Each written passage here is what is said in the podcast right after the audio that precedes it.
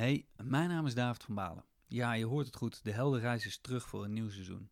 In seizoen 2 zal ik wederom de persoonlijke heldenreizen van inspirerende mensen belichten. Om te laten zien dat het ook anders kan. De oplettende luisteraar weet inmiddels dat ik een enorm zwak heb voor mensen die durven het verschil te maken, of dat nou in het onderwijs is of elders. Het eerste gesprek van het nieuwe seizoen is met Christa Fleming. Zonder spoilers, maar het verhaal van Christa, dat is ook echt zo'n heldenreis. En zoals zo vaak maken niet de ups en downs het verschil, want ja, iedereen die krijgt natuurlijk zo'n zijn portie. Maar Christa is een typisch voorbeeld van de invloed die je hebt op de manier waarop je daarmee omgaat. Een rolmodel, als je het mij vraagt. Iemand die vanuit liefde leeft en zo haar bijdrage aan de wereld om zich heen levert. Christa, onwijs bedankt voor je tijd. Je bent een mooi mens en blijf vooral doen wat je doet. En voor wat betreft de Heldenreis, je vindt ons op www.deheldenreis.nl, Apple Podcasts en Spotify. Veel plezier met het prachtige gesprek. Hier is Christa Fleming.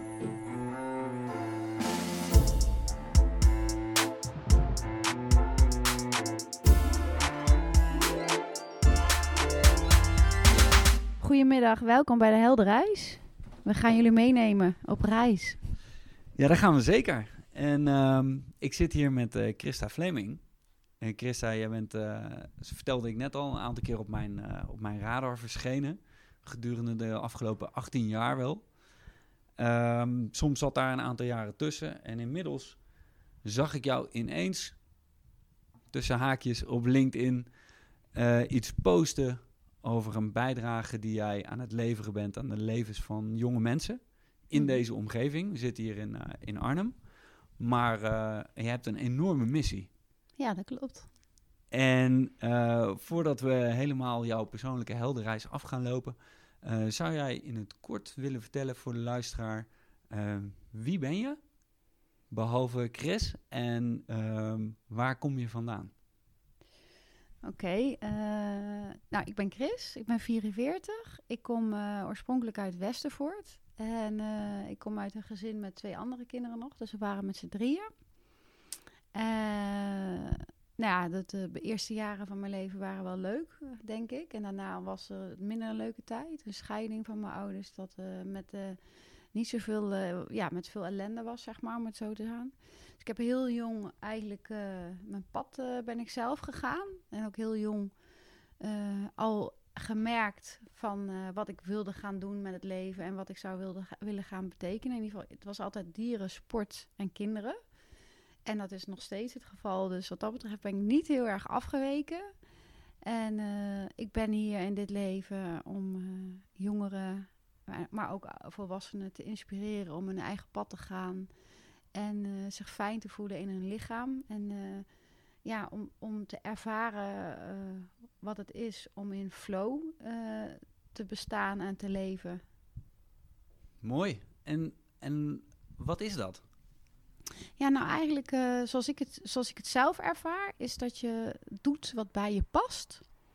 En dat je bent met de mensen met wie je graag wil zijn. En dat op de momenten dat het wat minder goed met je gaat, dat je, daar ook, dat, je dat ook kan en durft te dragen. Dat je er niet voor weggaat. En dat je ervan uitgaat dat, eh, eh, dat iedereen goed is. En eh, dat betekent niet dat je, ja, dat als mensen jou wat aandoen, dat je het maar allemaal moet, moet slikken. En, maar dat je daar ook wel wat mee moet en mag van zeggen. Maar dat je daar vervolgens ook de keuzes maakt van, goh, nou, ik eh, kies dat een andere weg. En dat je dus jouw pad eigenlijk eh, ja, grotendeels zelf mag bepalen. Ja, en dat heb je zelf ook gedaan natuurlijk. Ja. Want je spreekt vanuit ervaring. Dus Ja. niet alleen op basis van de opleidingen die je hebt gedaan, maar ja, je hebt eh, van jongs af aan, je noemde net al eh, kinderen, sport en paarden. Jij bent met sport, eh, ben je aardig aan de slag geweest? Ja, dat kan je wel zeggen, ja.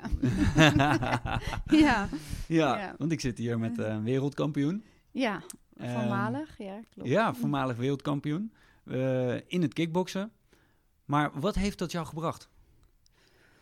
Nou ja, het, eh, het pad van het, Ja. van het kickboksen, het is eigenlijk een pad geweest. Ik ben eh, gaan kickboksen aan het laatste jaar van de HBO-opleiding die ik volgde. Eigenlijk, en ik ben eerst op wereldreis geweest en toen kwam ik daar eigenlijk daarachter. Het was trouwens een hele mooie ervaring, waarbij ik nog dichter bij mezelf ben gekomen. Toen kwam ik er eigenlijk achter van ik moet gaan doen wat ik leuk vind. En eh, ja, het was natuurlijk familie met name, die vonden kickboksen allemaal maar niks. En toen ben ik dat toch gaan doen. En eh, ja, toen na één wedstrijd werd het steeds leuker en steeds cooler en eh, steeds vetter. En met name het eh, met mezelf bezig zijn. Dat had ik eigenlijk daarvoor in mijn leven nooit echt gedaan. Het ergens gewoon totaal vergaan en in een extreme focus. Nou ja, en dat dan ook nog redelijk goed te kunnen. Dat is ook wel heel cool. En ik vond het heel fijn om met name met mannen te trainen en met mannen op reis te zijn. En dat heeft weer waarschijnlijk een link met dat ik in mijn ja, jongere jaren gepest ben, met name door meiden. Dus ja, en ik, ik voelde me echt thuis. Dus ik had een, een soort familie, een team. Eh, we zijn de hele wereld over geweest. Ja, en eh, ja, een, gladiator eh, was ik. En dat ben ik nog steeds wel. Ja, dat is geweldig. Ik ben ook echt een vechter. Ik hou ook echt van vechten. Ik kijk graag oorlogfilms. Ik weet ook niet waar dat vandaan komt. En ja, het liefst zou ik ook scherpschutter misschien erbij nog willen zijn. Dus naast die liefdevolle kant dat ik graag mensen help, ben ik ook wel echt wel hou ik ook echt wel van stoeien en eh, vechten en eh, ja, de sterkste De willen zijn. bras, eh, de beest ja, ja, maar de sterkste willen zijn. Dus Ja. ja, Ja, het heeft mij dus eigenlijk gebracht, eh, ja, concentratie, focus, ergens voor gaan, afzondering. Ja, doorzetten. Ja, dat is een heel, hele mooie combinatie van dingen die ik nu nog steeds dagelijks eigenlijk toepas in mijn bestaan, in mijn werk. En als het even tegen zit, eh, doorgaan en eh, ja, niet, eh, niet je kopje erbij laten hangen. Dus. Ja, en zelfvertrouwen dus ook op, Ja, dat, ge- op dat zeker. gebied Ja, van, nou ja, er kan wel het een en ander gebeuren, maar ik red het wel, want... hè, Ja, precies. En als je voor 150.000 mensen in de ring hebt gestaan in Thailand met vier camera's op je smoel in de 40 graden. En je, het zweet breekt je uit en eh, je krijgt spontaan diarree. je Ja. denkt van, hoe doe ik dit? nou, dan denk je echt later van, er is niets meer zo eng. Er is Nee. gewoon niets, maar ik heb geen workshop, geen lezing, interview. Er is niets wat tegen die angst en tegen dat, die spanning op kan. Dus ja, ik zeg, iedereen kan maar gewoon... Ik kan, ik, ja, ik denk niet dat ik ooit nog echt ergens heel bang voor zou zijn op werkgebied of zo. Wow. Nee. Hoe kun je dat een beetje, die intensiteit, hoe, hoe is dat? Hoe voelt dat? Is dat te omschrijven? Zo, eentje omschrijven, dat moet ik kunnen vanwege mijn studie. Maar dat is alsof je gewoon, je hele lichaam is gewoon ene kant ready to fight. En aan de andere kant wil je misschien vlak voordat je erin gaat, denk je, oh, waarom doe ik dit, waarom doe ik dat? Totdat je naam, totdat ik mijn naam hoort, weet je wel, Christa Fleming. Ja, en dan, ik voel het nu gewoon, dan gaat vroom. Ja, dan moet ik gewoon die Vuur. ring in. Dan moet ik gewoon, eh, dan is gewoon, eh, dan ga ik in de ring in rennen Ja. en dan ga ik mijn ding doen. Mooi. Ja. En dat is eh, eigenlijk de culminatie van een, van een heel traject wat je natuurlijk hebt besloten in te stappen vanaf 2001, vanaf die reis. Ja. Wat is er op die reis voorgevallen dat jij dacht, wow, dit, nu ga ik voor mezelf kiezen of ga ik dit doen? Nou, goed dat je dat zegt. Eh, nou, eigenlijk had ik in die tijd dat ik op reis ging geen contact met mijn vader. Al een tijdje niet.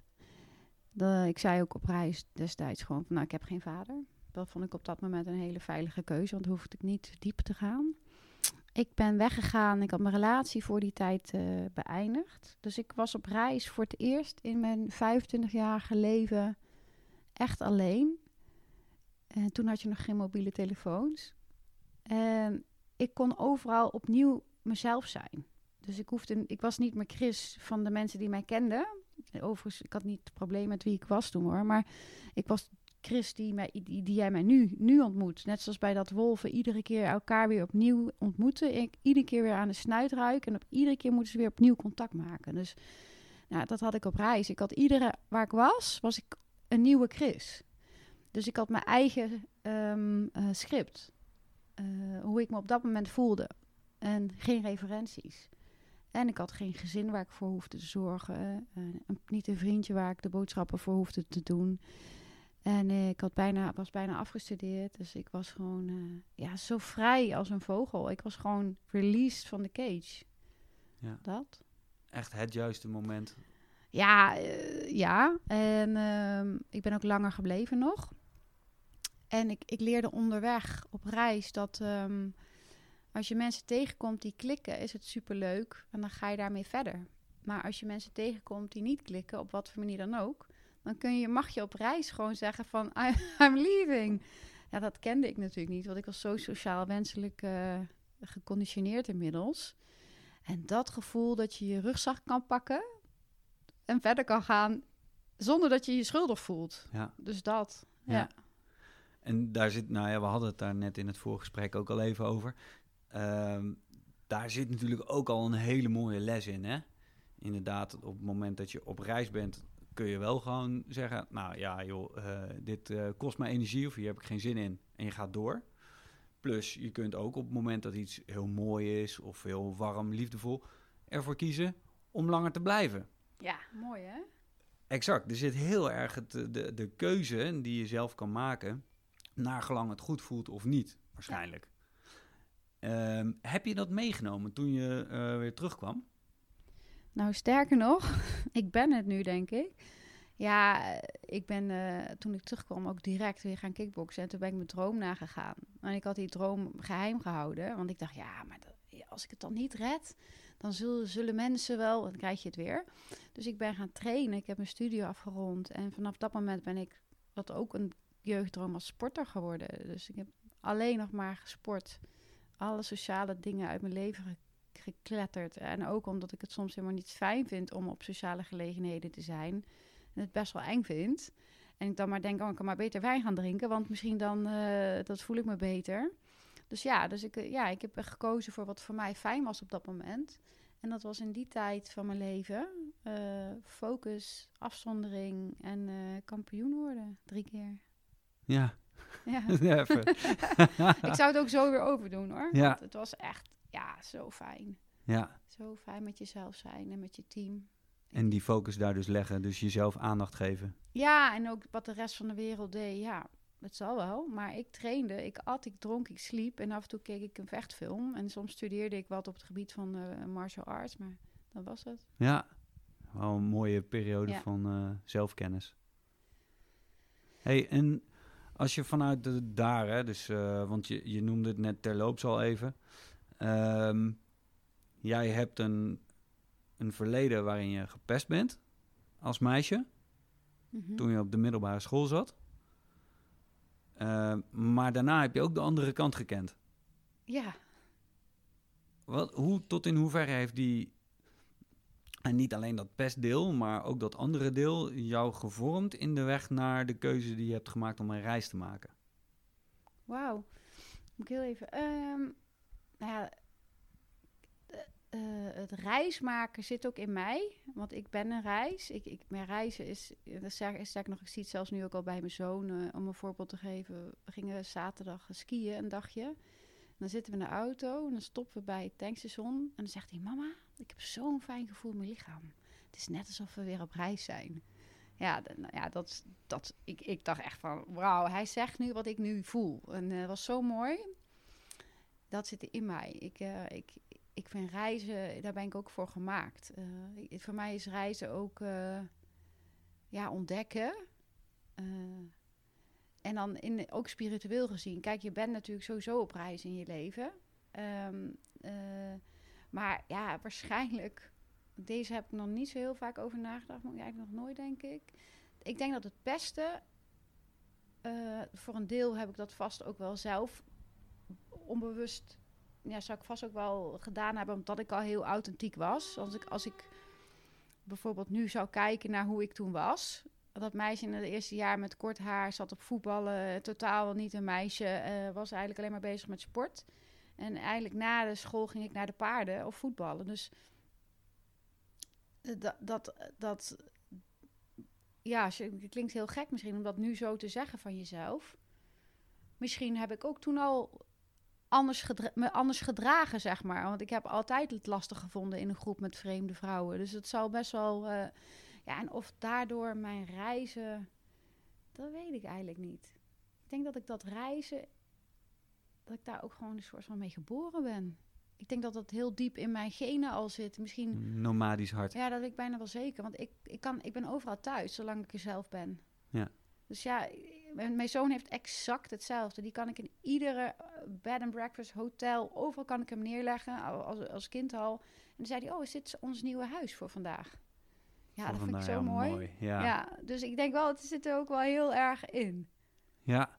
Ik heb het niet, ja, om, het is niet voor mij, reizen is voor mij niet een vlucht of zo. Wat je wel zo hoort van mensen zeggen, misschien mijn wereldreis een beetje, maar het is niet zo dat ik niet hier kan aarden in Nederland of niet in mijn eigen huis. Want ik kan mijn huis ben ik ook echt heel erg thuis. Ja. Ja. Mooi.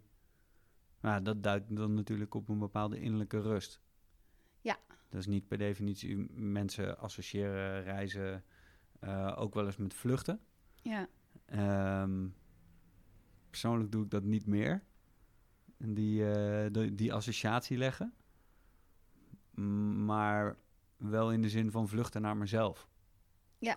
ja ik snap wat je bedoelt. Ja. Ja. En ik denk dat dat, dat, dat een hele mooie, eh, eh, krachtige manier is om even stil te staan tussen alles wat snel is. En wat hier in Nederland is, is een land van heel veel snelheid. Er kan heel veel, maar het is ook continu in beweging. En wordt continu aan alle kanten ehm, verwachtingen uitgesproken en andersom, projecties. Ehm, maar vanuit daar, hè? Want als we het dan hebben over de heldenreis, dan heb je dus echt gewoon de, klassieke, de karate kid-achtige scenario, ben jij gewoon helemaal doorgelopen. En vervolgens ook nog eens niet gewoon eh, van de Cobra Kai gewonnen, maar de beste van de wereld. Ja, ja, ik, ja, ja. Zou je- ja dat, op, dat moment, op dat moment. Maar ik heb mezelf Exact. natuurlijk nooit de beste gevonden. En eh, ik, op dat moment was ik degene die mentaal misschien beter was en sterker was. Maar ja, ja goed, super mooi. En dat is met iedere sportprestatie natuurlijk op dat moment. En eh, ja, dat is wel een, echt een heel bijzonder gevoel. Ja. En, en wat ik me dan afvraag, wat gebeurt daarna?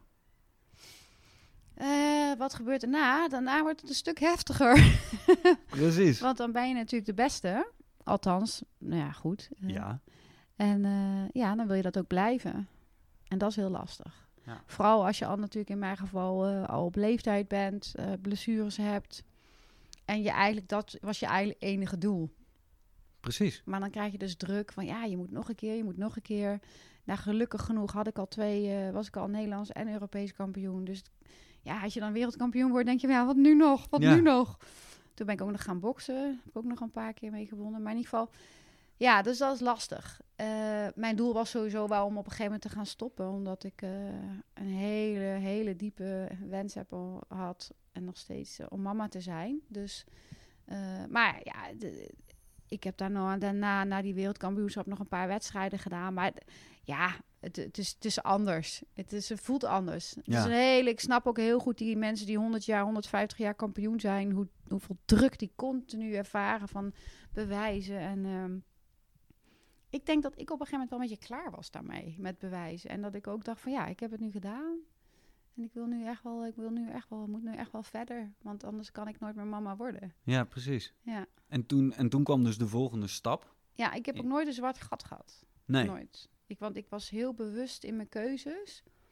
Ik ben naar Afrika geweest, wel nog alleen. En daar heb ik eigenlijk mijn, eh, mijn huidige werk eh, uitgewerkt. Precies. Dus ik ben in Afrika geweest, eh, onder andere omdat ik toen de tijd ook ambassadrice was voor Jane Goodall Foundation. Dus ik zat op een eiland met chimpansees. Super cool. Wauw. Uiteraard niet bij de chimpansees, want overleef je niet. Maar in ieder geval tussen weer alleen maar mannen. En, en daar ben ik mijn flyer voor weerbaarheidstrainingen gaan uitwerken. En toen bestond het woord weerbaarheid nog bijna niet zoals het nu bestaat. Dus, eh, en zo, dat was in 2009. Zo is het ontstaan hoe ik nu zeg maar met een team van eh, acht eh, ervoor sta. Ja, dan In Afrika weer. Ja, precies. Ja, Ja, juist. Afrika. Ja, en dan, en dan maak je een enorme sprong even naar vooruit. Hè, van, dit is het nu. Maar dat, dat is nou precies natuurlijk waar ik naartoe wil. Van, eh, want wat ik hier eh, niet alleen tracht te doen, is jou, jouw verhaal en jouw missie een mooi podium geven. Maar ook de, de, de kristalletjes eruit te halen die voor mensen interessant kunnen zijn. Van hé, hey, maar hoe doe ik dat? Hè? En, en hoe, zou, hoe zou jij dat doen? Nou, in dit geval, je hebt dat bereikt. Je gaat weer op reis. Oh, ik vergeet Naar Afrika? vertellen. Ja. Vertel. Nou, ik vergeet te vertellen dat ik na mijn wereldtitel in 2007 heb ik nog twee jaar ben ik doorgegaan. Ben ik nog gaan boksen. Maar in 2009 verloor ik mijn laatste wereldtitel. Als je de, ja, heel gek genoeg, als je de banden bekend, bekijkt, heb ik niet verloren op punten, maar mentaal verloren. Omdat ik eigenlijk niet in de ring was. Ik voelde ook op dat moment, maar nu ga ik, het is heel spiritueel nu. Ja, doe maar. Ik ben uit mijn lichaam geweest. Jij was er niet. Nee. En eh, dat had ook te maken met dat ik toen, toen op relatievlak waren de dingen gaande. Dus ik was ook niet helemaal in balans. Nou ja, als je één ding nodig hebt als ringvechter, is dat het allemaal goed is thuis en zo. Maar goed, ik verloor dus. Heb ik heel lang last van gehad. En toen besloot ik, want toen was het volgens mij november. En toen woonde ik een tijdje alleen in een chalet in de natuur. En toen voelde ik, het is tijd voor iets anders. En ik, ik moet mezelf weer, ik moet iets met die kinderen gaan doen.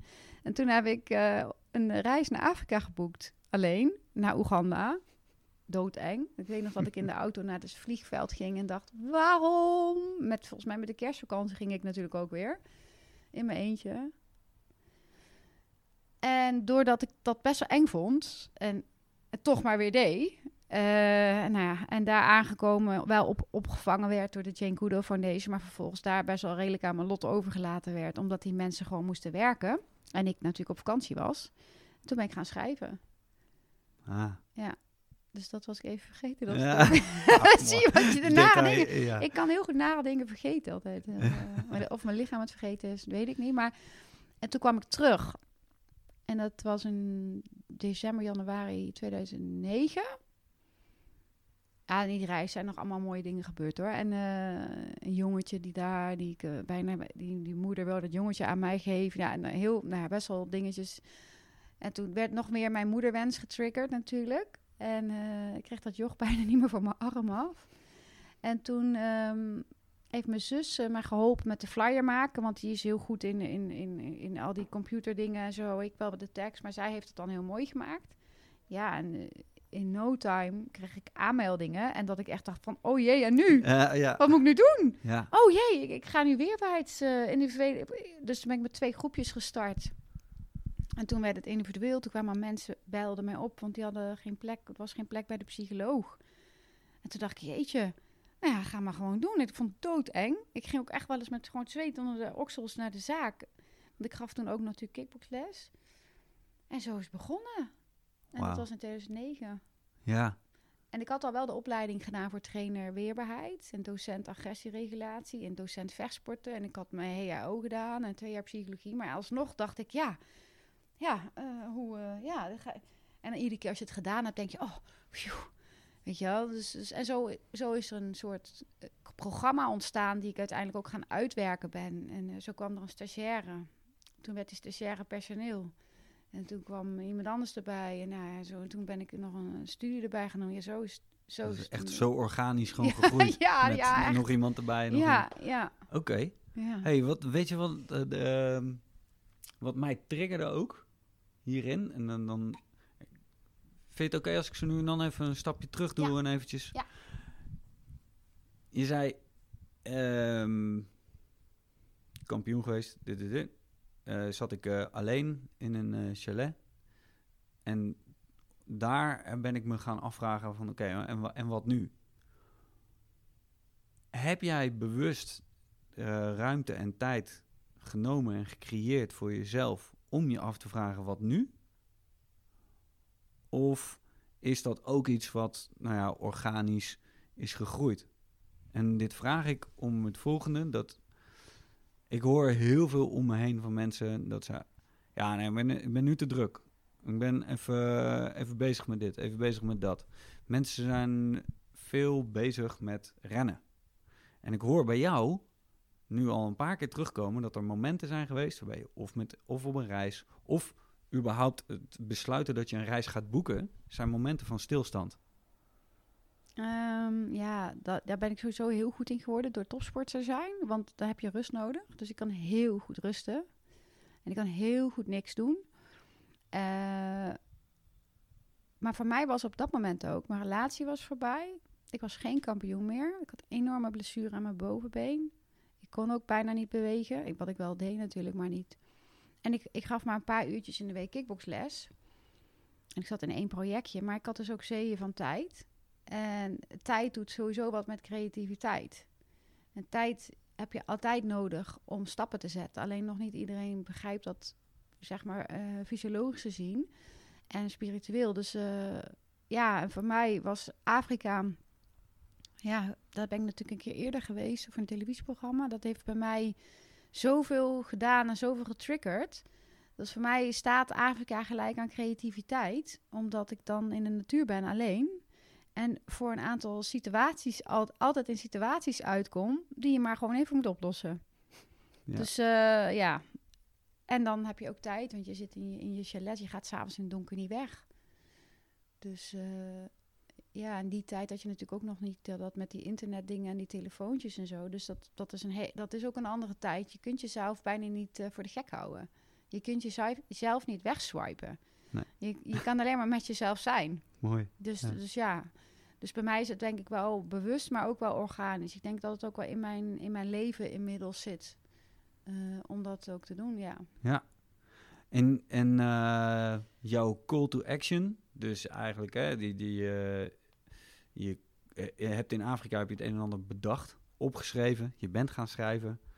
Vervolgens is dat de weerbaarheidstraining geworden. Mm -hmm. Dus dat is echt gewoon vanuit je hoofd op papier in de echte wereld gekomen. Ja.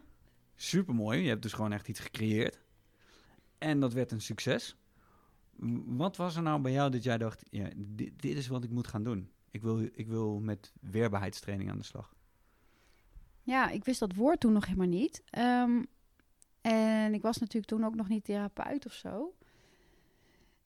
Ik heb, ik, overal waar ik kwam, waar ik bijvoorbeeld een workshop gaf, of waar ik een lezing gaf, of waar ik gewoon was, zag ik gewoon kinderen met dingen worstelen die ik uh, of herkende, of, of waarvan ik dacht van, oh, die, heb, die zou ik, ik zou ze zo graag wat mee willen geven, waardoor ze dus nu minder druk zijn. Ik zou zo graag die meiden die ik soms zie willen laten voelen hoe krachtig ze zijn. Ik zou zo graag een jongetje die op school gepest wordt, eh, gewoon door een paar vechtsporttechnieken wil laten voelen hoe krachtig die is. Dus ik, ik zag het. In mijn kickboxlessen zag ik ook soms kinderen die, die hadden dan heel veel baat met de vechtsport. Maar eigenlijk had ik ze op individueel niveau meer liefde en aandacht willen geven. Maar daar was dan nooit tijd voor. Dus ja, ja en als, als ik nu kijk, overal om me heen uh, zie ik kandidaten die ik het uh, als groot cadeau zou wensen om, uh, om, om zo'n mooi traject te doen. En het woord weerbaarheid heb ik toen gekozen. Ge dat weet ik niet eens meer waarom. Waarschijnlijk die opleiding zelf gedaan heb bij de NRC-NSF.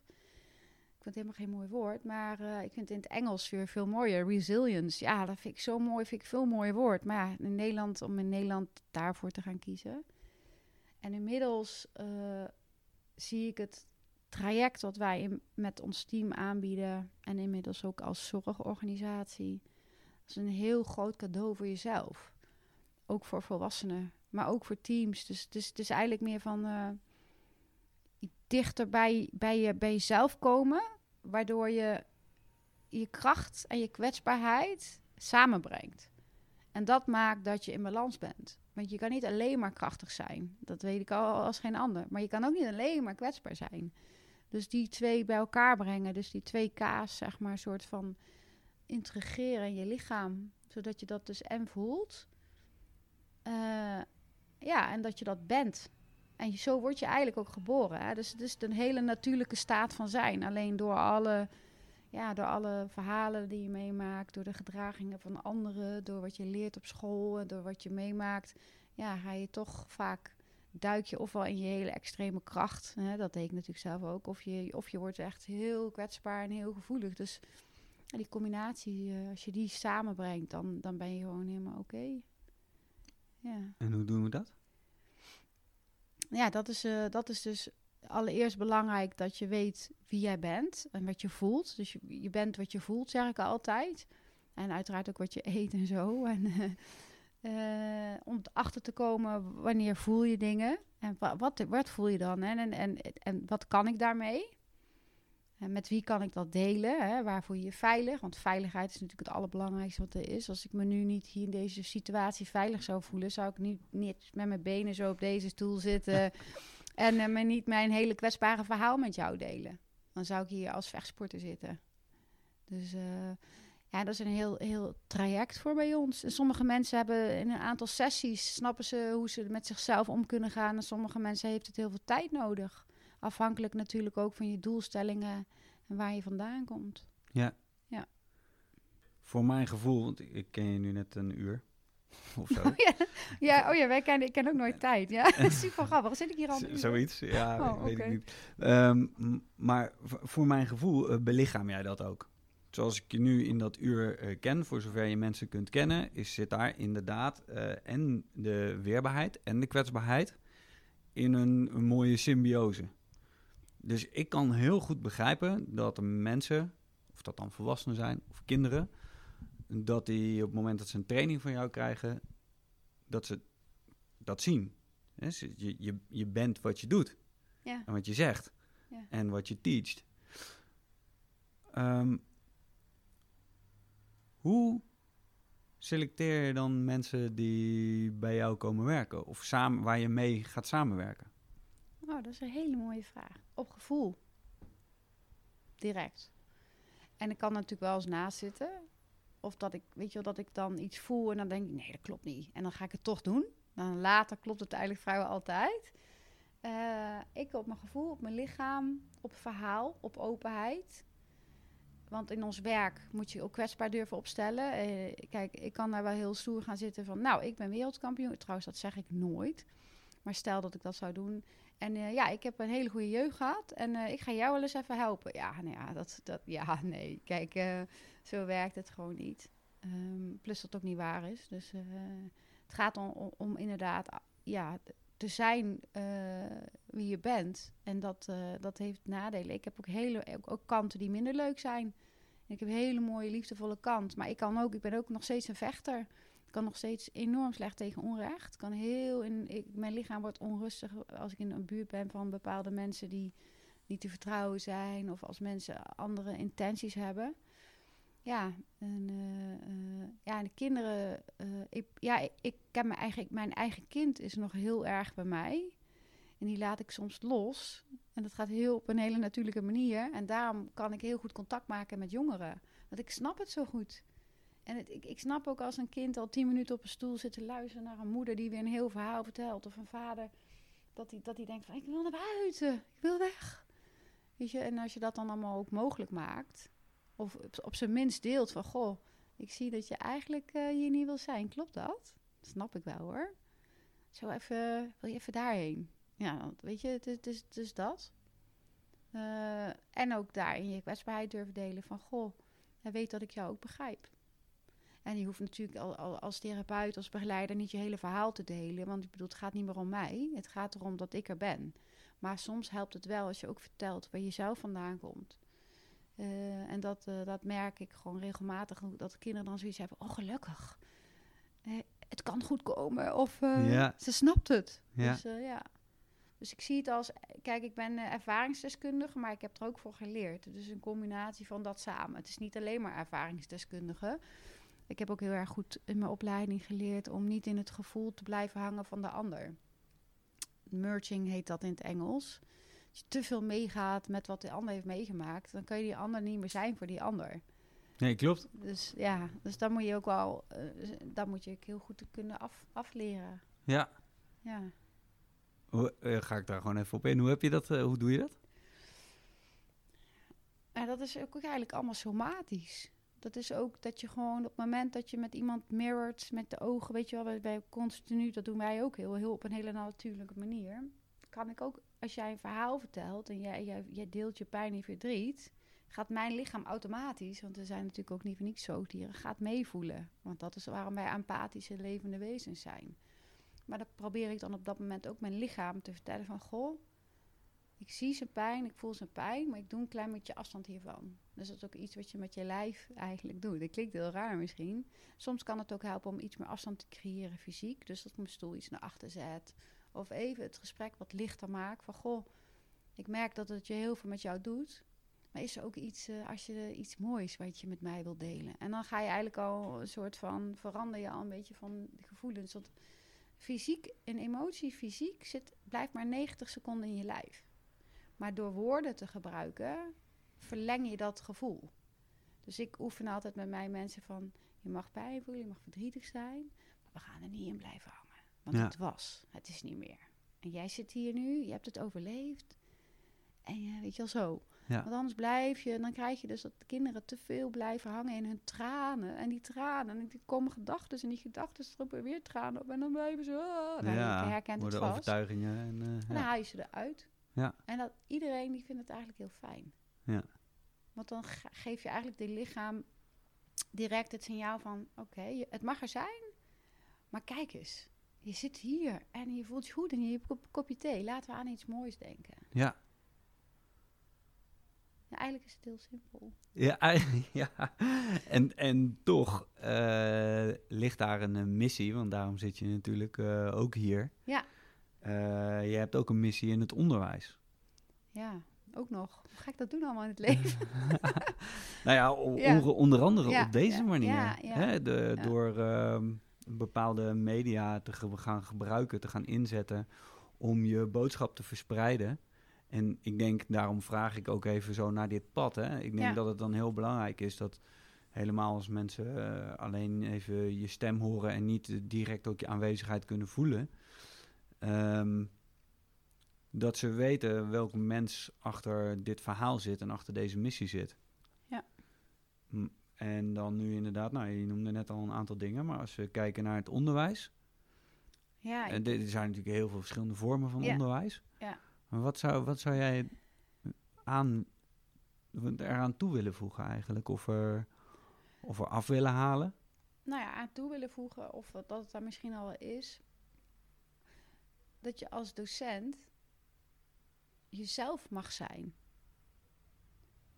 Want dan snapt de klas het en dan ga je sowieso meer bereiken. Wees gewoon jezelf. Ga niet de strenge juf of de strenge meester zijn omdat je daardoor meer macht denkt te hebben of weet het wat. Kijk, als dat niet je echte originele staat van zijn is, ik hoop het niet trouwens, maar goed, eh, doe het niet. Kinderen prikken dwars door je heen. Kijk, er is al zoveel wetenschappelijk onderwijs dat baby's, die kunnen gewoon al voelen of iemand echt is. Die voelen het gewoon. Daar hebben we gewoon zoveel sensoren voor. Eh, Er zijn de laatste jaren ook, ook al zoveel bewijs dat, dat wij gewoon zoveel dierlijker zijn. Dat we al op geur, op kleine tintelingen, op alles voelen wij al of iemand daar staat die daar echt ook wil staan. En denk eens een keer na als docent. Wil je dit nog? Is dat vak, wat je nu al 15 of 20 jaar doseert, is dat nog echt jouw vak? Want er is meer. En ja, het is eng om te veranderen. Ik weet er alles van. Ik had ook, het was ook veiliger geweest om kickbokser te blijven. Alles is uiteindelijk veiliger. Maar dat is niet zo. Schijnveiligheid. Het is pas veilig als je een deur dicht doet, gaan er altijd andere deuren open. En leuk om veel vakanties te hebben als docent. Maar als de vakantie eigenlijk alleen maar bestaat uit opladen, moet je eens afvragen of dat vakantie is. Want dat is geen vakantie.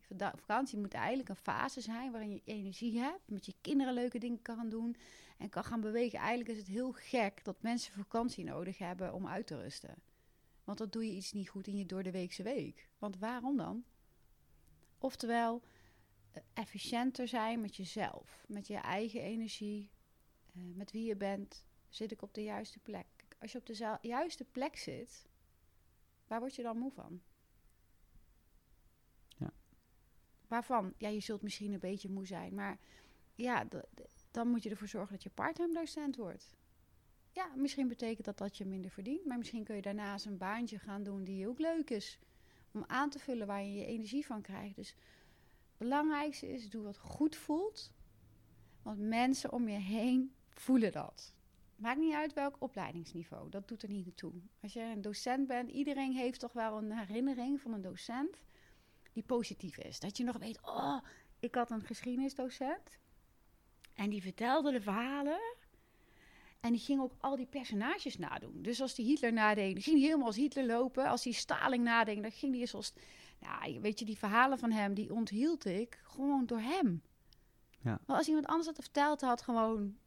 Of een podcast had geluisterd, had misschien helemaal niks geboeid. Maar gewoon precies gewoon... En nou vraag ik niet aan alle docenten om daar als acteur ook die geschiedenisles na te doen. Maar goed, eh, doe wat bij je past. En het is nooit te laat om te veranderen. Ja. Het is nooit te laat.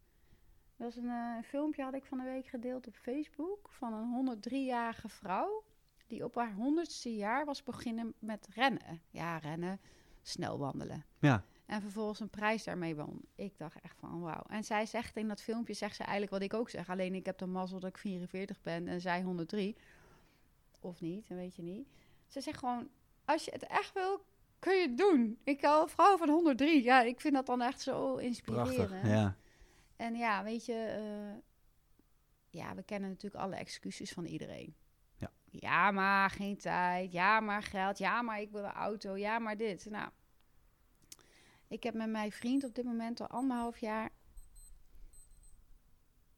eh, delen we een auto. Nou, op een gegeven moment wen je er gewoon aan. En het is niet omdat we nu niet een andere auto kunnen kopen, maar het is gewoon puur omdat het zo is ontstaan. En omdat we er eigenlijk helemaal oké mee zijn. En om die auto heen plannen en ook erachter komen dat je ook gewoon met de fiets dingen kan gaan doen, om als voorbeeld te geven. Snap je? Daar waar je misschien een ander gezin denkt, ja, maar hoe gaat hij dan? Hoe komt hij dan daar? En hoe gaat hij dat doen? Ja, je wordt ook steeds creatiever. En eh, eh, ehm, zeg maar, obstakels maken creatiever. Zo, hoe dan ook. Want, want je moet wel. Kijk, waarom, waarom kunnen de kinderen in Afrika die geen geld hebben, kunnen een rubberen bal maken van oud rubber? Ja, omdat ze niks anders hebben en omdat ze dus die tijd hebben om creatief te zijn. Dus dat is eigenlijk het advies. The obstacle is the way. Ja, en ja, en ik denk ook dat eh, voor leraren, eh, misschien weet ik niet hoor, misschien ehm, eh, ja, ook druk zijn met nakijken en weet ik het wat. En nu ook met corona, met online lesgeven. En nou, die hebben natuurlijk ook wel een, een, een, caseload misschien, of hoe dat ook heet in het onderwijs. Maar ook daarvan zeg ik, jij kan daar ook wat mee. Snap je? Dus je zorgt dat je gewoon zelf beweegt, gezond leeft, wat aan je eigen, eigen aan, aan jezelf gaat werken, zeg maar, om het maar zo te doen, aan je weerbaarheid gaat doen, dan zul je ook merken dat je die langere dagen wat makkelijker trekt. Ja. En een tip voor gemiddelde lerarenkamers, waar ik geweest ben als ik workshops gaf. En ik zeg niet dat het bij alle lerarenkamers zo is, zeker niet. Maar alsjeblieft, stop met praten over leerlingen op een negatieve manier. Want dat is allemaal energie. Als je pauze hebt, zorg ervoor dat die pauze voor jezelf is. Of ga g- over leuke dingen kletsen en deel mooie dingen van het weekend. Maar hoe meer over negatieve dingen je praat in je eigen pauze, hoe meer je jezelf en je zenuwstelsel daarmee belemmert. En vervolgens ook weer minder energie hebt. Nou, dat is het. Mooi. Heel mooi. Ja. Ja, het is gewoon vervuiling. Precies. Energievervuiling. Ja, dat vind ik een hele mooie. En eh, eh, misschien ben ik nog wel ook dan op zoek naar een concrete tip. Die jij. Kijk, stel ik ben eh, nu docent. En. Nou ja, ik weet zelf hoe lastig het is. Ja. Op het moment dat, dat eh, je van huis uit hebt ingeprent gekregen. Nou, bewandel nou maar de meest zekere weg. Dan is het heel erg lastig. Ook op een bepaalde leeftijd met bepaalde verantwoordelijkheden. Eh, om ehm, een andere keuze te gaan maken. Want het onderwijs, op het moment dat jij eh, bevoegd docent bent, denk ik, dan eh, zit je be- best wel veilig met een vast contract. Mhm. Maar wat jij zegt, stel je doet 10, 15, 20 jaar iets en ergens voel je wel diep van binnen, het is niet helemaal fijn meer. Het, is, het past niet helemaal meer bij me. En dat kan, want je bent niet meer de persoon die je gisteren was. En je zal ook niet de persoon zijn die je over een week bent. Dus mensen veranderen. Dat is wat de hele natuur doet. We zijn continu in ontwikkeling. En dan komt die ehm, durven, lef. En je zegt al, waar één deur dicht gaat, gaan andere deuren open. Mhm. Welke tip heb jij voor mensen die eh, op dat randje zitten, maar nog net niet overheen durven stappen? Nou, dat is een hele mooie. Die doe ik eh, als ik de opleiding uh, trainer weerbaarheid eh, doen we dat ook. En ehm, dat komt uit een boek wat ik ooit heb gelezen. Je moet eigenlijk zo zien. Iedere dag van je leven, iedere dag, daar, wordt een diaatje van gemaakt. Dus van iedere dag. Als jouw dag bestaat uit de hele dag werken, sl- slapen, avondeten. Nou, moet je moet je voorstellen dat je die dia van, van gisteren of van vandaag, die visualiseer je. Daar laat ik dan mensen een tekening van maken. Maar dit ga je dus eigenlijk doen van al die dia's van je hele leven, die, die ga je bewijzen. Jij laat van de laatste 30 dagen maak je zeg maar een soort van uh, tekening. En die komen allemaal te hangen in een museum. Wie stuur jij naar dat museum en wat is de entreeprijs?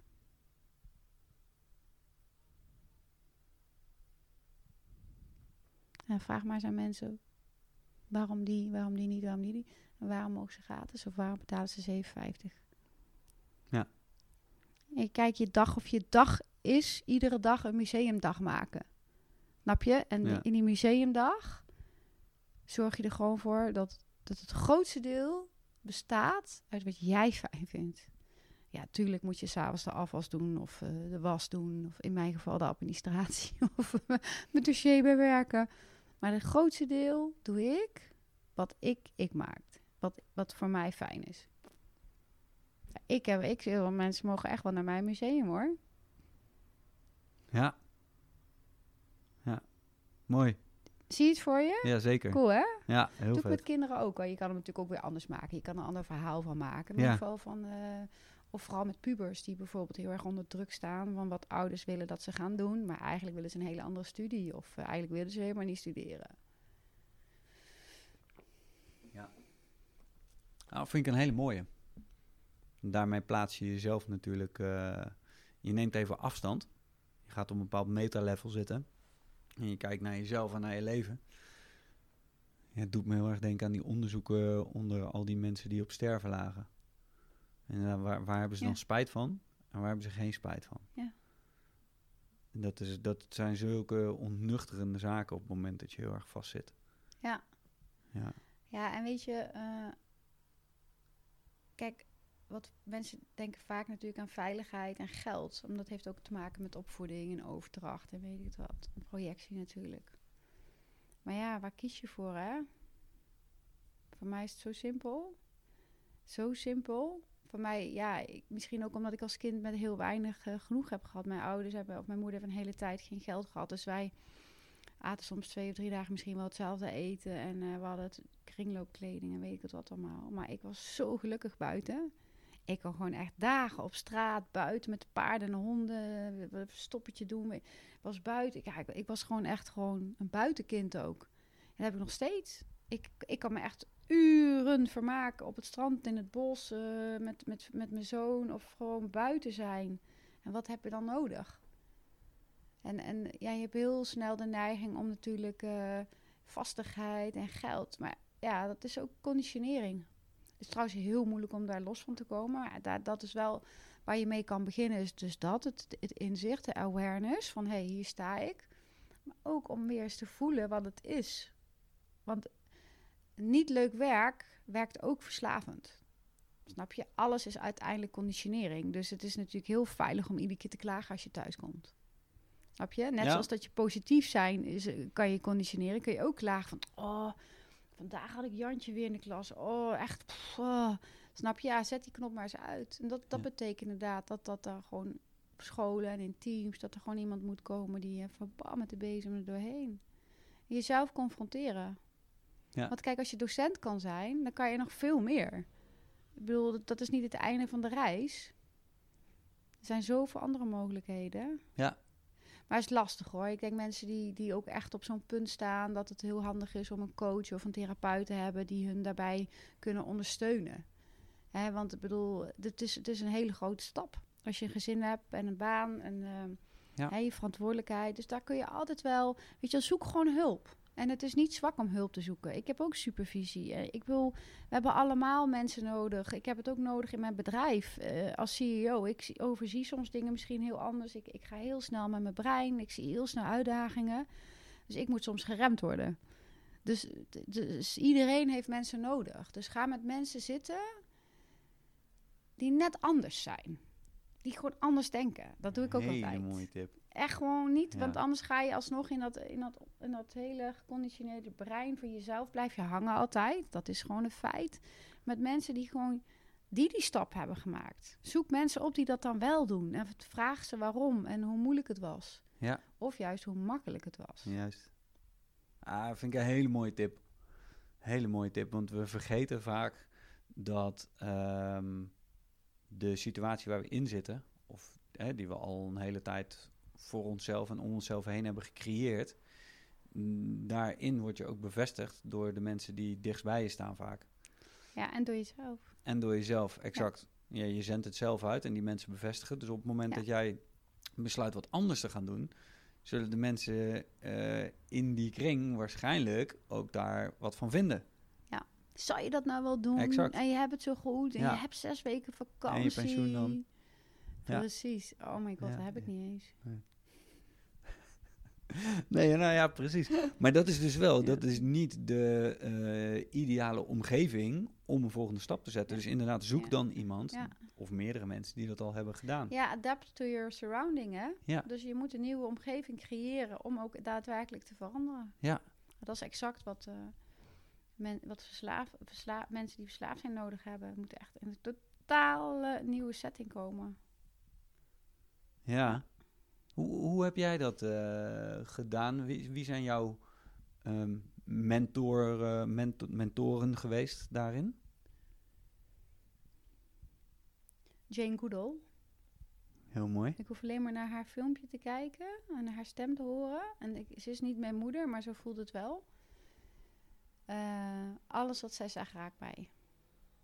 Wauw. Ik heb haar ook twee keer of drie keer in het echt gesproken. En eh, ik weet nog zelfs, ik kan nog voelen dat ze mijn arm vastpakte zo. Deze arm. En toen zij vertelde ze een verhaal over haar opa. Die had ook gebokst. En eh, we hebben gemeenschappelijke kennis. En toen zei ze tegen mij... Jij moet het op jouw manier gaan doen. Weet je, wel, je hoeft niet naar Afrika en daar de chimpansees te gaan redden... als jij het maar op jouw manier doet. Ja, dat is wel redelijk gelukt. Ja, nou en nog. Maar, eh, en voor de rest ehm, heb ik eigenlijk altijd, maar dat is denk ik mijn echte grootste kracht, altijd in mezelf geloofd. Nog steeds. Echt nog steeds. Ja. Ik, ja, ik, als, ik, als het echt van mij is, dan kan ik het. En als ik, als ik het niet kan, dan ga ik net zo lang door tot ik het kan. Ja. Maar ik, ik, ja, ik, ik ben ook heel eerlijk in de dingen waar ik niet goed in ben. Of waar ik niet goed in wil zijn. Dan daar kan ik ook echt wel grappen van maken. Ik, zei, bijvoorbeeld, ik ben echt geen goede huisvrouw om een voorbeeld te geven. Echt totaal niet. Ik zie dingen niet die anderen wel zien. En vroeger schaamde ik me dan en dan ging ik dat een beetje wegmoffelen. Maar nu zeg ik, zeg ik gewoon, ja, dikke nazen. Ik weet je, sorry. Ik ben ook gewoon niet in het bestaan hiervoor. Nee. Dat, eh, dat, en zo zijn er meer dingen waarvan ik denk, ja, ja, dat mag je ook gewoon van jezelf weer erkennen. Ja. Nou maak ik er ook wel eens misbruik van natuurlijk, weet je wel. Ja, dat kan ik niet. Ja, ja, ja. Weet je wel? ja. Maar dat, dat, Dat prik- weet daar je prikken toch? mensen natuurlijk ook wel doorheen. Hè? Ook wel weer zo grappig. Dus, Ja. eh, ja. ja. Ja, Jane Goodall is mijn eh, grootste inspiratie. En in de sport heb ik nooit echt één iemand gehad of zo, helemaal niet. En eh, ik heb natuurlijk te gekke goede trainers gehad. Echt enorm goede bokstrainer, Henny van Bemmel en mijn kickbokstrainer Fred natuurlijk. Ja, van Fred heb ik, daar heb ik natuurlijk mee samengeleefd. Heb ik super geleerd om gewoon te doen wat ik zelf wil. En eh, eh, mezelf zijn. Ja, dat, dat deed ik al wel. Dus wij waren echt wel op dat gebied. sloten we echt perfect Ja. aan. ja. Dus ja. Ja. Kickboksen met je hoofd. Ja, nee, Fred is gewoon nog steeds echt... ja, ik hou ziels van die man. Dat zal nooit anders zijn. En we kunnen nog steeds goed met elkaar. En eh, we hebben een prachtige zoon. Ja, het is alleen op liefdesgebied voor mij anders gelopen. Ja, en dat, eh, ja dat, dat zijn ook dingen die gewoon bij het leven horen. Ja, dan kan je ook wel blijven hangen in iets. Maar is ook niet eerlijk. Maar daardoor kwam hij tekort en eh, ik waarschijnlijk ook. Dus dan moet je ook gewoon een keuze in maken. En dat, dat zijn vaak nog moeilijke keuzes dan een andere baan of een andere studie. Dus Ja. die zijn er ook heel zwaar. Fundamenteel. Maar iets in mij eh, heeft altijd wel ehm, durven kiezen. Ja. Dus, eh, ja, en durven kiezen vanuit en voor liefde voor jezelf. ja, En dat Ja. vind ik wel heel sterk. maar ook voor mijn zoon hoor. Ja, ja, klopt. Ook, eh, en voor vrienden. Ik ben ook wel, ja, ik ben wel heel daadkrachtig ook wel. En proactief. Als ik in actie moet komen, kom ik ook echt wel in actie. Ja. Dus ja, Hey, en want je hebt best wel wat draken mogen verslaan op je reis. Zo. ja, ik kan er een boek van maken. Eh, Precies. ja, misschien is dat ook wel een goed idee. Ja, Ook de inspiratie voor, eh, voor anderen, hè? want dat is natuurlijk ook wat je hier, eh, wat je hier uitdraagt. En met je KF Action ook aan het doen bent. Met je team. Ja. Ehm, daar wil ik zo ook nog wel eventjes, wat, als je het goed vindt, een soort een plugje van je, van je horen. Van nou, hè, wa- waar, eh, waar kunnen mensen voor bij jullie terecht? Maar waar ik eigenlijk eerst even naartoe wil is... ehm, welke wapens heb jij gebruikt eh, om je grootste draken te verslaan?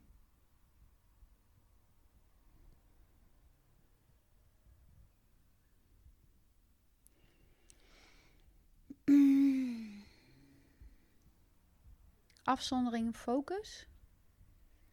Weten dat het altijd dat het weten dat het ooit goed komt. Zelf de pijn dragen. Destijds dan. Zodat ik niet eh, anderen daarmee eh, het zelf doen. Zelf doen. Ja, ja en mijn, mijn eh, aller, allergrootste is buiten zijn, bewegen, sporten.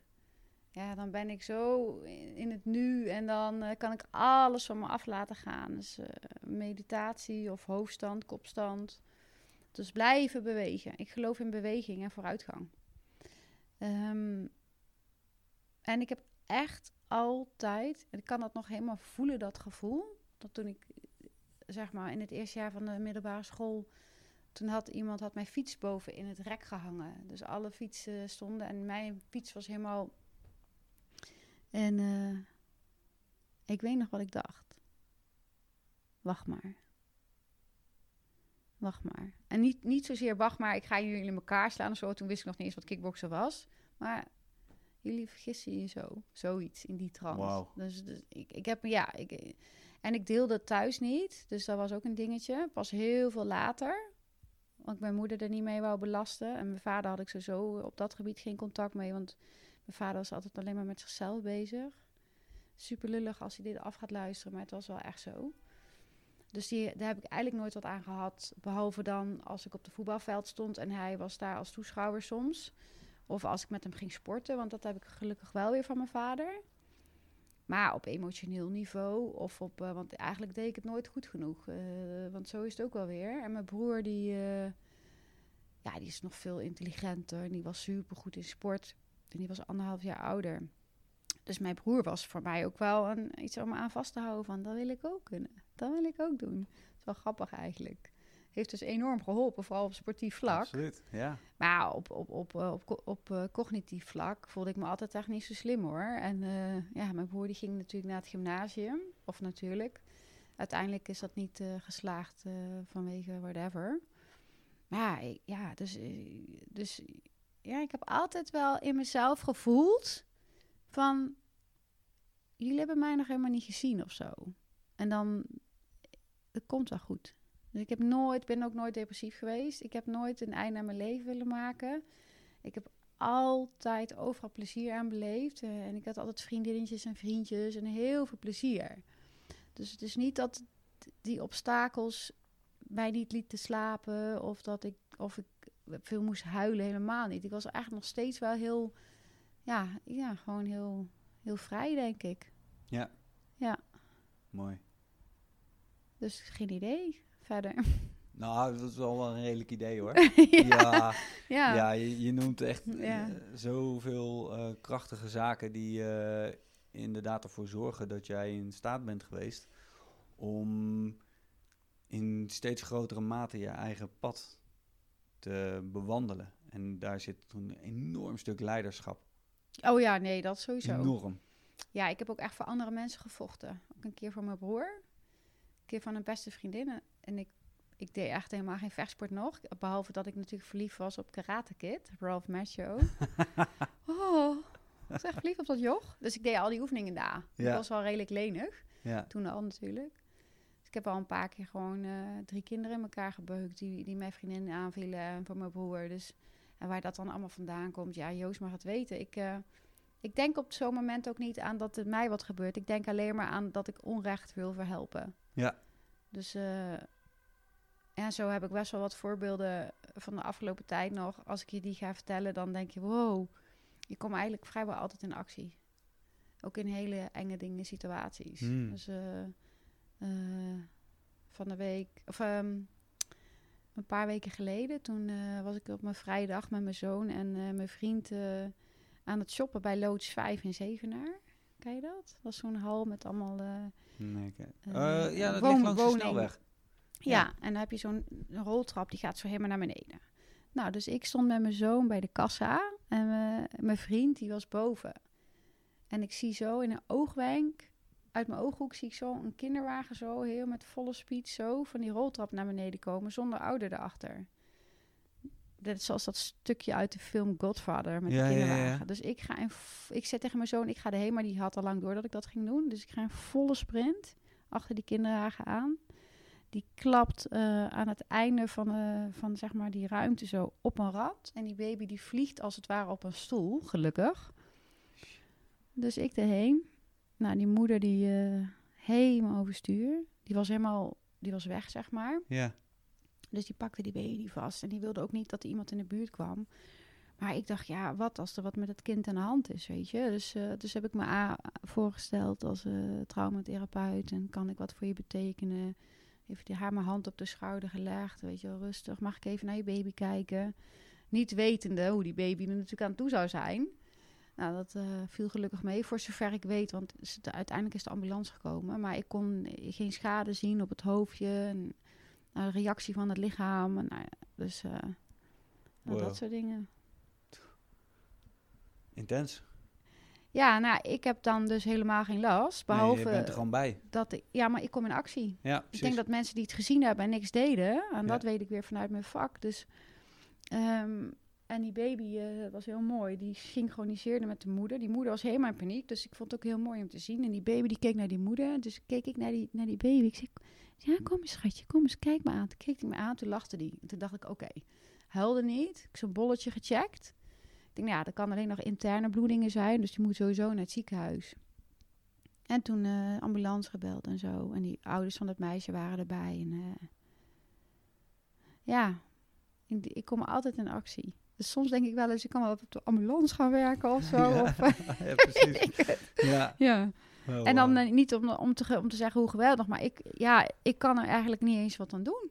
Nee, precies. Dat is jouw default Want wat nou als dat kind helemaal, ja, Ja. ja, nee, toch. En eh, een paar jaar geleden heb ik, eh, was ik met een, een van mijn beste vrienden aan het wandelen in Duitsland. En toen zagen we op afstand dat er drie vrouwen stilstonden in het bos. Toen lag er een man voorover in het bos. Zo voorover en je zag een wandelstok liggen. Dus die vrouw, dat was in Duitsland. Dus ik vroeg van, wat is er aan de hand? Ja, die, dat wij ze weer niet. En het is niet, wie kennen je niet, bla bla bla. Maar niemand deed wat. Dus ik erheen.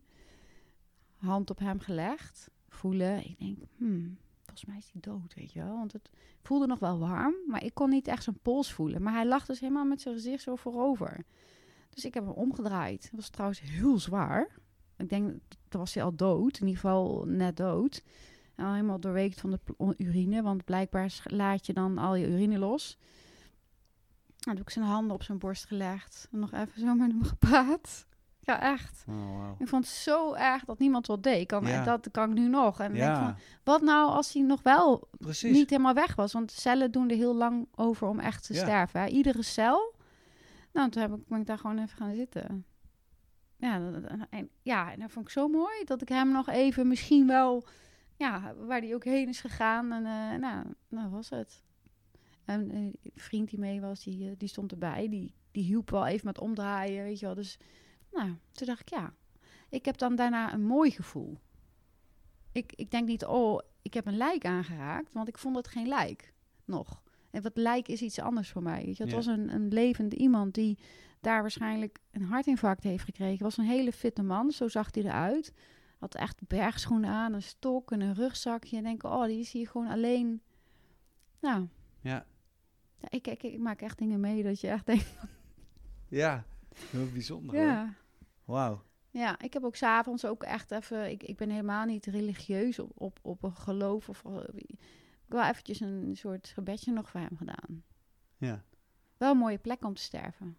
En ik ben echt blij dat ik hem heb omgedraaid. Want dat vond ik echt niet fijn. Dat hij zo... Onmenselijk. Ja. Ja. Maar ja, als je dat dan vertelt aan andere mensen... En mijn moeder die reageert dan helemaal met... Oh, dat kan, eh, dat is gevaar als het een lijk is. Dat is daar kun je ziek van worden. Weet ik veel wat ze zei. Ik denk, nou, daar denk ik toch niet over na. Nee. Ik denk er alleen maar aan dat die persoon, al was die nog een klein beetje in leven, want dat weet ik dus niet zeker. Want ja, dat- ik had geen meetapparatuur of zo. Het was nog helemaal warm. Ja. Daar denk je toch niet over na? Nee. Ja, ik niet. En die twee vrouwen waren helemaal in, eh, die waren, ja. ja. die konden niks. Nee. Huh. Ja, dus dat is ook wel een van de dingen dat ik denk van, eh, dat had ik al heel jong. Gelukkig heb ik toen ik heel jong was niet eh, een dode man in het bos gezien. Ik weet niet hoe ik als kind daarmee omgegaan was. Nu kan ik dat wel. En nu denk ik, nu, nu sinds die keer denk ik wel eens ook zo best wel begeleiding naar de dood kunnen doen. Willen is weer iets anders, maar volgens mij is dat heel mooi. Ja, Ja, heel denk ik. leerzaam ook. Ja, weet ik niet. Misschien, eh, maar goed. Mooi, hè? Ja, hè? Ja, wow. Eh, er schiet ook al een paar keer zo'n soort... eh, ik doe me een beetje aan Pippi Langkous denken, schieten door mijn hoofd. Oh, dat is mijn favoriete tv-programma. Want ik echt, ik ben het. Dat, Dan zeg ik la- ja, ja, la- ja. Oh, nou gebeurt Ja, dit. oh, ja, Ja. nee, nou, nou, ik vind het zo grappig dat je dat zegt. Mooi. Mijn zoon en ik kijken dat, hè. Ja, En die vindt dat ook helemaal geweldig. Vooral haar uitspraken moet hij altijd om lachen. Want hij zegt, ja mama, dat, dat zeg je ook. Of zo ben jij ook, huppakee, met het peert door de ka- kamer. Nou, dat zou ik Grappig, ook ja. zo kunnen doen. Ja. Aap op de schouder ook. Ja, en ook gewoon van, eh, nou, ik denk dat het wel kan. Want Ja. ik heb het nog nooit geprobeerd. Ja, die is goud. Ja. nou, eigenlijk slaat dat wel een beetje op mij. Ja, dat klopt. Ja, ja. Maar soms doe ik wel een beetje ook wel dingen dat ik denk, gelukkig doe ik het dan zelf. Maar misschien niet altijd aan iedereen anderen over moet laten sommige dingen. Nee, maar ja. Ja. Van de week op de skibaan, toen oh, zat ik er heel lekker in. Dus ik oh, ging echt een paar keer heel oh, relatief hard. En mijn zoon, eh, mama, ik vond het echt niet fijn dat je zo hard ging. Ik was Oh. bang dat je zou vallen. Ik dacht, oh god, ja, ja, oké, ja. Maar normaal gaat hij echt als een debiel en heb ik het als hij me inhaalt. Hè? Dus ik was een keer, was een keer was het andersom. Dan heb ik ook ervaren voor het eerst hoe dat is als je zo'n eh, in Italië zo'n slalom naar beneden komt. Ja, dan denk je ah, dat gaat wel goed en goed, maar toch doet het wat met je. Dat is wel, eh, ja, Ja. daar snap ik ouders nu ook wel wat beter in. ja. Oh, mooi. Oh, Chris, wat een, wat een goede verhaal ook. Ja, Pipi Langkous vind ik wel leuk. Ik heb trouwens voor twee jaar geleden een t-shirt van mijn beste vriendin gekregen met het teken van Pipi Langkous erop. En eh, mijn leeftijd, toen was ik 43 geworden. Grappig nu je dat zo zegt. Ja, dat, dat ja. Ja, ik vind alleen die sokken lelijk. Maar ik heb altijd twee verschillende sokken aan. Trouwens, mijn zoon ook. Mijn zoon, die dus, dat is zijn eh, statement. Dan zegt hij in de kla- als ik twee dezelfde sokken klaarleg, doet hij niet aan. Dat hoort bij mij, zegt hij dan. Mooi.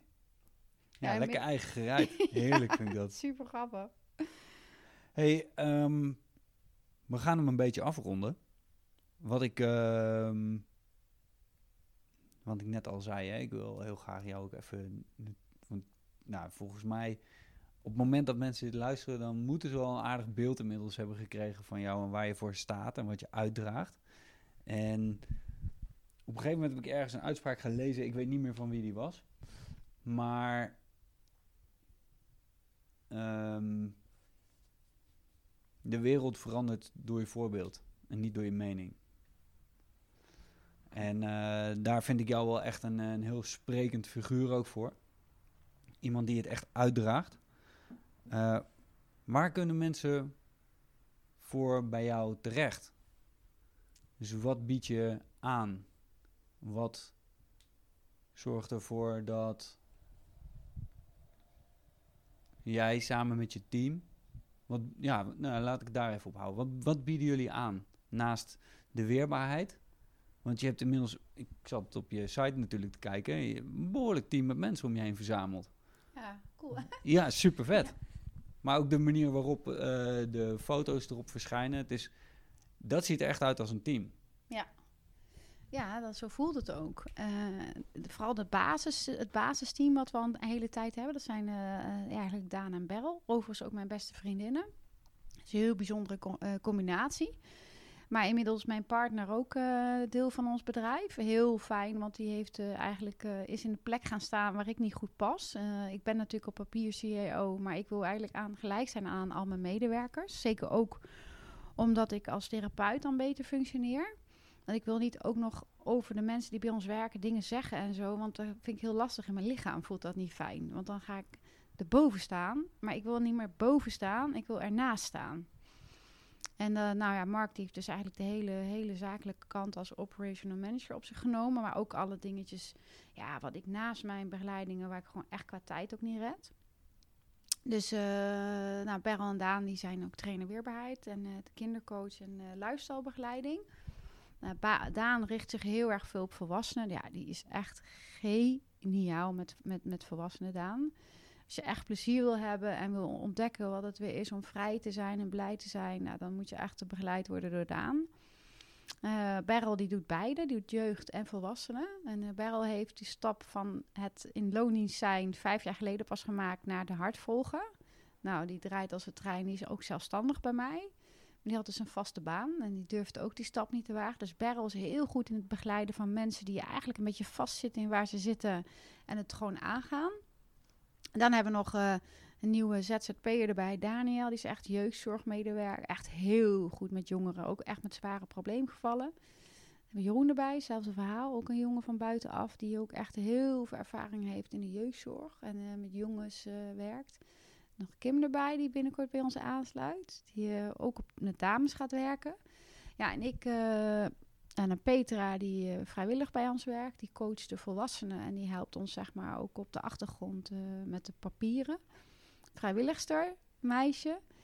En Marten die hele goede coach is en daarnaast nog een baan erbij heeft. Dus die werkt maar een paar uurtjes in de week. Die is heel goed met jongeren. Is ook maatschappelijk werkster. Een tijdje Marma nog. Maar Marma die is nu in het Olympisch traject voor het boksen. Dus die werkt eigenlijk niet meer voor ons. Maar het kan zijn dat ze wel weer gewoon weer aansluit volgend jaar als uh, personal trainer. Met name kickboksen en boksen.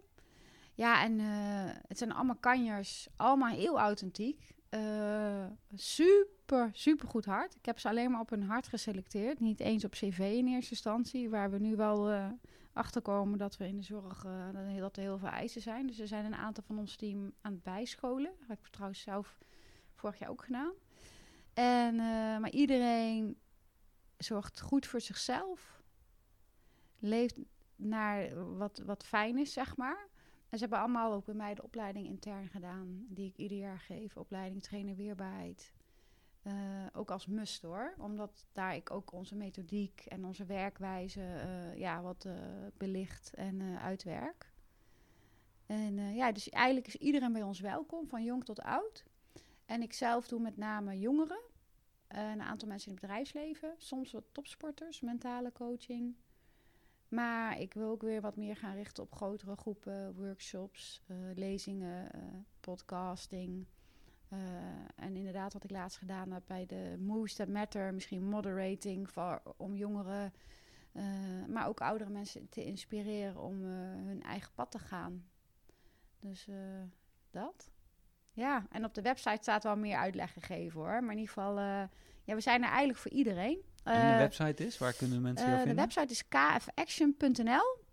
Maar je kan mij ook volgen op Instagram, Christa Fleming, of via, op Instagram via KFAction. Maar we, zei, we hebben alleen wel een beetje een luxe probleem. We hebben best wel al, we zitten vrijwel best wel vol. Nog maar een paar plekken beschikbaar. Dus uh, we zitten in Arnhem en in Velp. Oké. Okay, ja. Maar we werken soms ook wel op locaties. Dus uh, als we ingehuurd worden op scholen of bij bedrijven, dan kan het ook zijn dat we erheen gaan. Dus uh, ja, heel veel markten thuis. Mooi man. Ja. Hey, en uh, uh, daarop aansluitend, dan zie ik even helemaal zo het heldenkompas vormen. Is de cirkel bijna rond, hè? Um, voor voorlopig dan. Welke laatste uh, wijsheid kun jij met alle ervaring die je hebt opgedaan en de dingen die je nog wil, zou je nog willen delen met de luisteraars van deze podcast?